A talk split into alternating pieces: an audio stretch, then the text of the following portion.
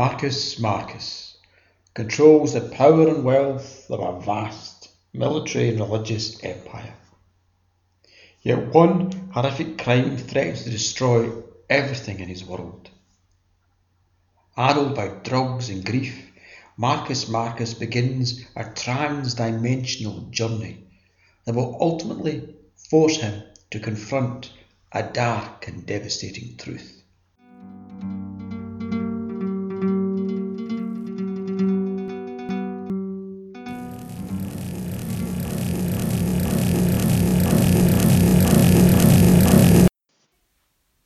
Chapter 36 Tell Me Everything.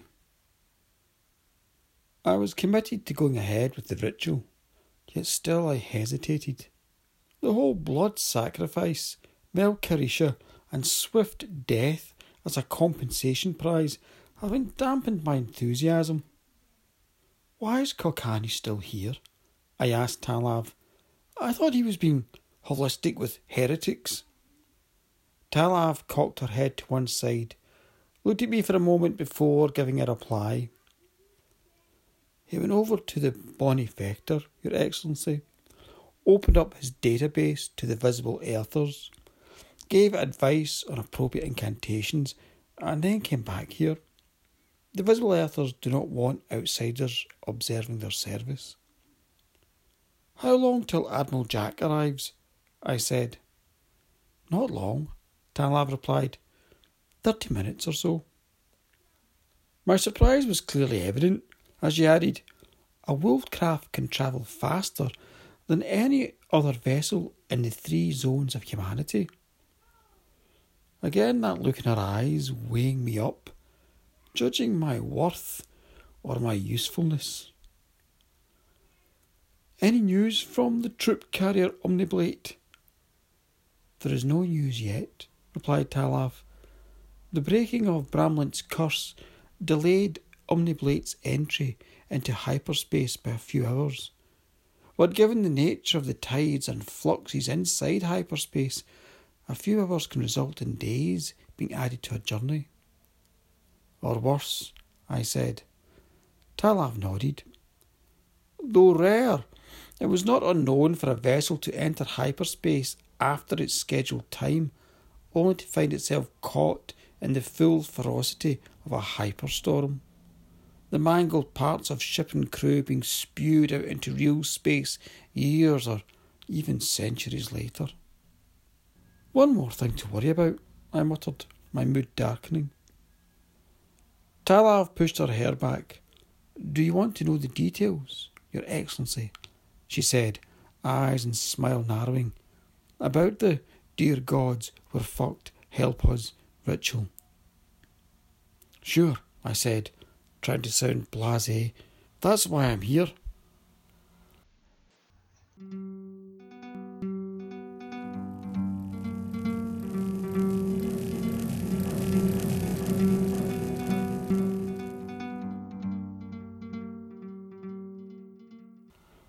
I was sat at one end of the bed, she at the other, with a gap between us where Iftek had been up until a few minutes ago. The commanding officer of the Wolfcraft wee schooner breathed in slowly and blinked, her lids closing slow, opening slow, the lashes long, the eyes clear. She released her breath again carefully. Are you sure? she said. Tell me everything, I insisted. Leave out nothing. Talav did so, sparing me no detail. The smile stayed on her all the time, and a glitter in her eyes. Yet her emotions were not so steadfast, swinging as it were from anger through to contempt, and all points in between. Yet whatever mood was on her, all the words she spoke, whether about the ritual and its dangers, or the gruesome things she had witnessed and committed as a combatant. All were equally fearful and appalling. My dick shrivelled, my sphincter tightened, my stomach roiled. Her terrible oration was followed by a moment of silence, when Talav just looked at me, her face and body absolutely still. It was not the first time she'd stopped to look at me so. The second time this happened, I wondered if her behaviour was a way of testing me. This third time, I was certain. As with the two previous occasions, her silence was followed by a question Are you truly certain, Your Excellency, that you want to perform this ritual? I held my hands up, the fingertips of one hand touching the fingertips of the other. I looked at Talav. She remained silent. Her breathing slowed, her body relaxed. Her anger, feigned or real, had left her. Before me sat once more the young, confident woman I had first seen in the medical bay of the Wolfcraft Wee Scunner. My hands moved apart, the widening space between fingertips filling up with vague yet almost tangible possibilities. For the third and final time, I gave my reply Yes, I am certain. I gazed into the blankness between my hands and felt I understood everything. The spilled blood the augurs had foreseen was to be mine. This fate could not be avoided. Yet that was not the end of the story. For the spilling of my blood opened up two very different possibilities. Depending on the response of the gods, not least the foul regent Melchirisha, I would either encounter destruction and damnation or the fulfillment of my deepest needs, my abdication from the Sagean throne.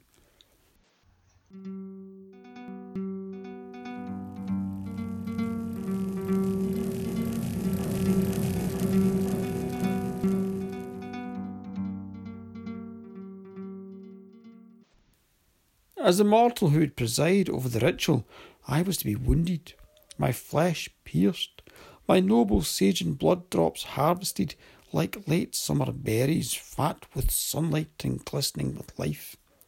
The fruit of my veins would be offered up to the gods, hopefully causing them to cast a glance this way.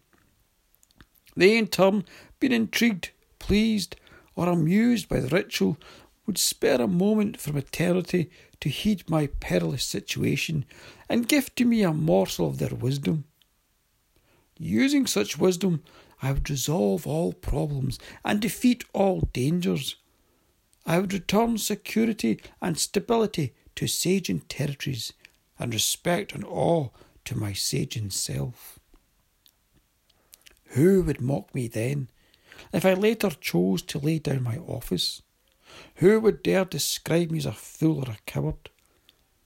My abdication would be the selfless act of a man who, having conversed with the very divinities, decided to swap power and majesty for a life of humble simplicity. Stars! I could even tell folk that the gods themselves had told me they would only help if I agreed to resign my position. I clapped my hands together. Talav flinched, then suddenly began to laugh. My laughter joined with hers, the joyous sounds mingling and entwining and shrinking the space between us. Our hips touched. The laughter stopped. Talav put a hand on my knee. I have to go get things ready, she said. Do you want to wait here or come help me? I'll wait, I said, putting my hand on hers. She stood then, nodded, and walked to the door. Before she left, she spoke again, her words filled with a quiet ferocity. Trust in me, she said. I'll make sure no harm comes to you. When she left, I sat on the bed motionless. I could still feel the weight of her hip against mine. Her warmth and her scent lingered in the air around me. I closed my eyes, saw her face before mine. Only now, in my imagination, she was bending ever closer to me. But before our dreaming mouths kissed, the shiver of excitement in my belly transformed into a whisper of fear. The ritual was imminent, and an image came to me unasked a worm wriggling on a hook, surrounded by a dozen narrow faced fish with golden crowns on their heads and long sharp teeth in their mouths.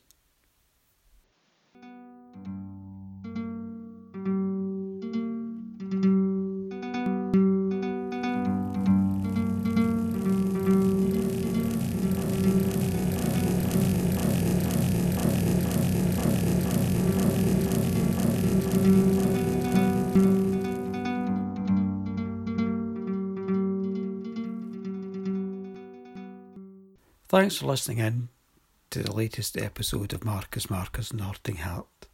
If you enjoyed it, please share with your friends and families and ancient enemies. Mind look after yourselves, do your social distancing, wash your hands, stay safe, stay sane, check in with your friends.